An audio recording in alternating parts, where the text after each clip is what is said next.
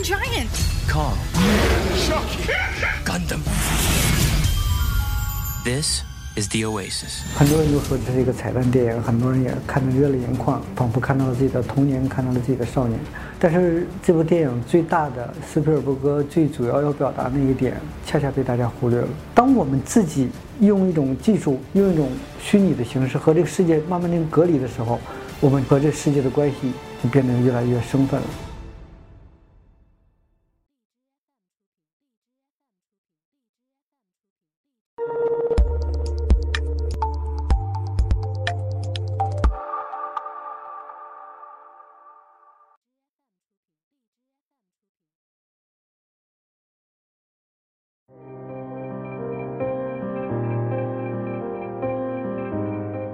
这是一个很有趣的电影，但是作为斯皮尔伯格来讲，他真正要表达的东西被大家忽略了。呃，这部电影在美国就是就是它的诞生地，还是说在漂洋过海来到中国之后，都获得了非常大的一个热烈的反应。很多人都说这是一个彩蛋电影，很多人也看得热泪盈眶，仿佛看到了自己的童年，看到了自己的少年。但是这部电影最大的斯皮尔伯格最主要要表达那一点，恰恰被大家忽略了。呃，就是说，现在当社会、当科技发展到一定阶段之后，技术怎么反过来真正的为人服务？呃，影片当中有一个非常非常有意思的一点，你会发现，它一进入到虚拟空间，就非常繁华似锦，特别特别丰富，特别特别的喧嚣，而一回到现实，你可以看到男主人公是生活的环境，非常的萧条、凋敝，甚至他住在一个大的集装箱里。或者是那种集装箱组成了一个贫民区，一直在探讨这样一个问题。反倒是斯皮尔伯格在这些原著小说里加入了自己的观点那一块，被大家被极大的忽略了。影片当中那个小主人公，影片当中一直是一个非常非常失败的一个人，他需要面对很多很多现实当中需要解决的困境。可是他只有回到了虚幻的空间之后，他完全变成了一个人。这一个人之后，这就是斯皮尔伯格一直要探讨的一个一个问题，也就是说，原著里面他加重了科幻的属性，也是在调调整这样的说法。其实电影一直是在吓唬人，最大的吓唬人就是那个二零一二，包括，呃，很多科幻电影，在它科幻的里边的未来，很少有个美好的未来的，或者一片荒凉，或者是机器起义，人类被奴役。那么这是一个非常悲观和失望的一个想法。可是通过电影的表达之后，大家把它当做一种娱乐。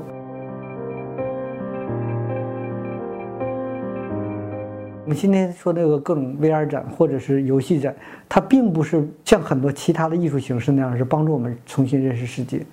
它越来越多多的是帮助我们逃离这个世界。当我们自己用一种技术、用一种虚拟的形式和这个世界慢慢的隔离的时候，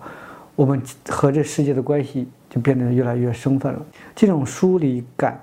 可能会以大自然意想不到的方式去报复报复我们。永远要记得，我们人类无论是发展到什么样的极端的状态当中，都只是大自然当中的一份子。自然会随时随地会有它意想不到的强大的力量去报复我们，就像是侏罗纪公园。侏罗纪公园拍到了今天，你会发现人类对恐龙并不是好奇，并不是怎么样，而是试图像上帝一样去驯养它。整个世界的逻辑关系就会发生改变，这才是可怕的。我不知道你的现实生活中有没有这样的感受？所谓的越来越宅的人出现了，它可以解决一切问题了。互联网，它解决你的饮食、玩乐，所有的东西你都可以在家里进行完成了。为什么说我们关于电商这种形式，可能有有些国家去慎重去考虑？是因为它不仅是改变了一个商业结构，它最终的改变了人和人之间那个关系，一个结构性的一个东西。那么就是说，这是一个越来越封闭的一个状态，就像什么呢？我们建筑了高楼。让人类越来越来越远离自己的土地，我们借助了很多科学技术的手段。问题是我们真的会成为上帝吗？不会的，自然真的是强大的无比。那么这个时候，我们会说，任何一种技术手段和任何一种上升到一种艺术手段的时候，都是帮助我们去重新认识世界，让我们把世界看得更清楚一些，让我们能够在更清楚的观看之后，能够和世界更加和谐的相处。现在不是，我们越来越逃离。越来越避开，或者越来越相反的方向是重新统治这个世界，这就是我所说的新的巴士底狱在形成。而这种新的巴士底狱不是那种钢铁结构的，它是天鹅绒结构，它。它是一种舒适的、一种具有迷幻色彩的东西，把我们进行囚禁了。当这种沉重的一些东西出现之后，不像以前那样去面对它、去解决它，而是选择了避开，因为我们有了避开的方式。躲在互联网的世界里，躲在家里，可以保证以前我们必须出来打拼所能满足的生活方式。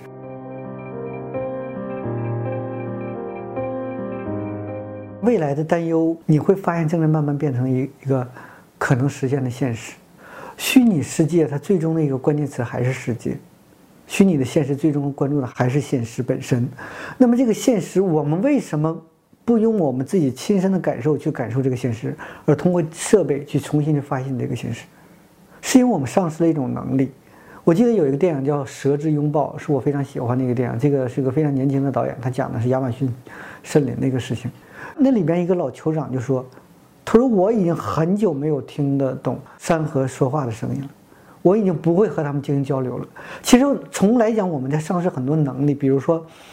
我们的祖先曾经是可以不依靠现在的设备，只依靠星星、月亮、风向等方式是可以走出森林森林的。现在我们不会了，我们必须需要指南针，甚至我们现在开车必须需要导航了。”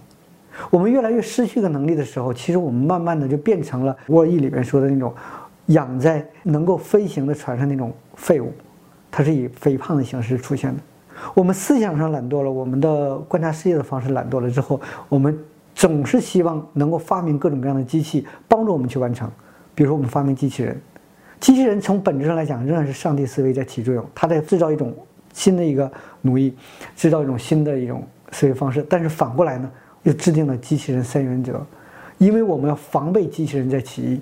这就是虚拟现实对我们的现实之间的一个关系。因为我们太依赖这种现实，比如说我们特别特别希望所有的人类的发明都是要解决人类的一个人生的一个非常大的一个成本，就时间成本。汽车，包括计算机，都是为了节省时间出现的。你会发现，所有节省出来的时间会被新的机器浪费掉，这就是我们不断走向的那个幽暗的未来。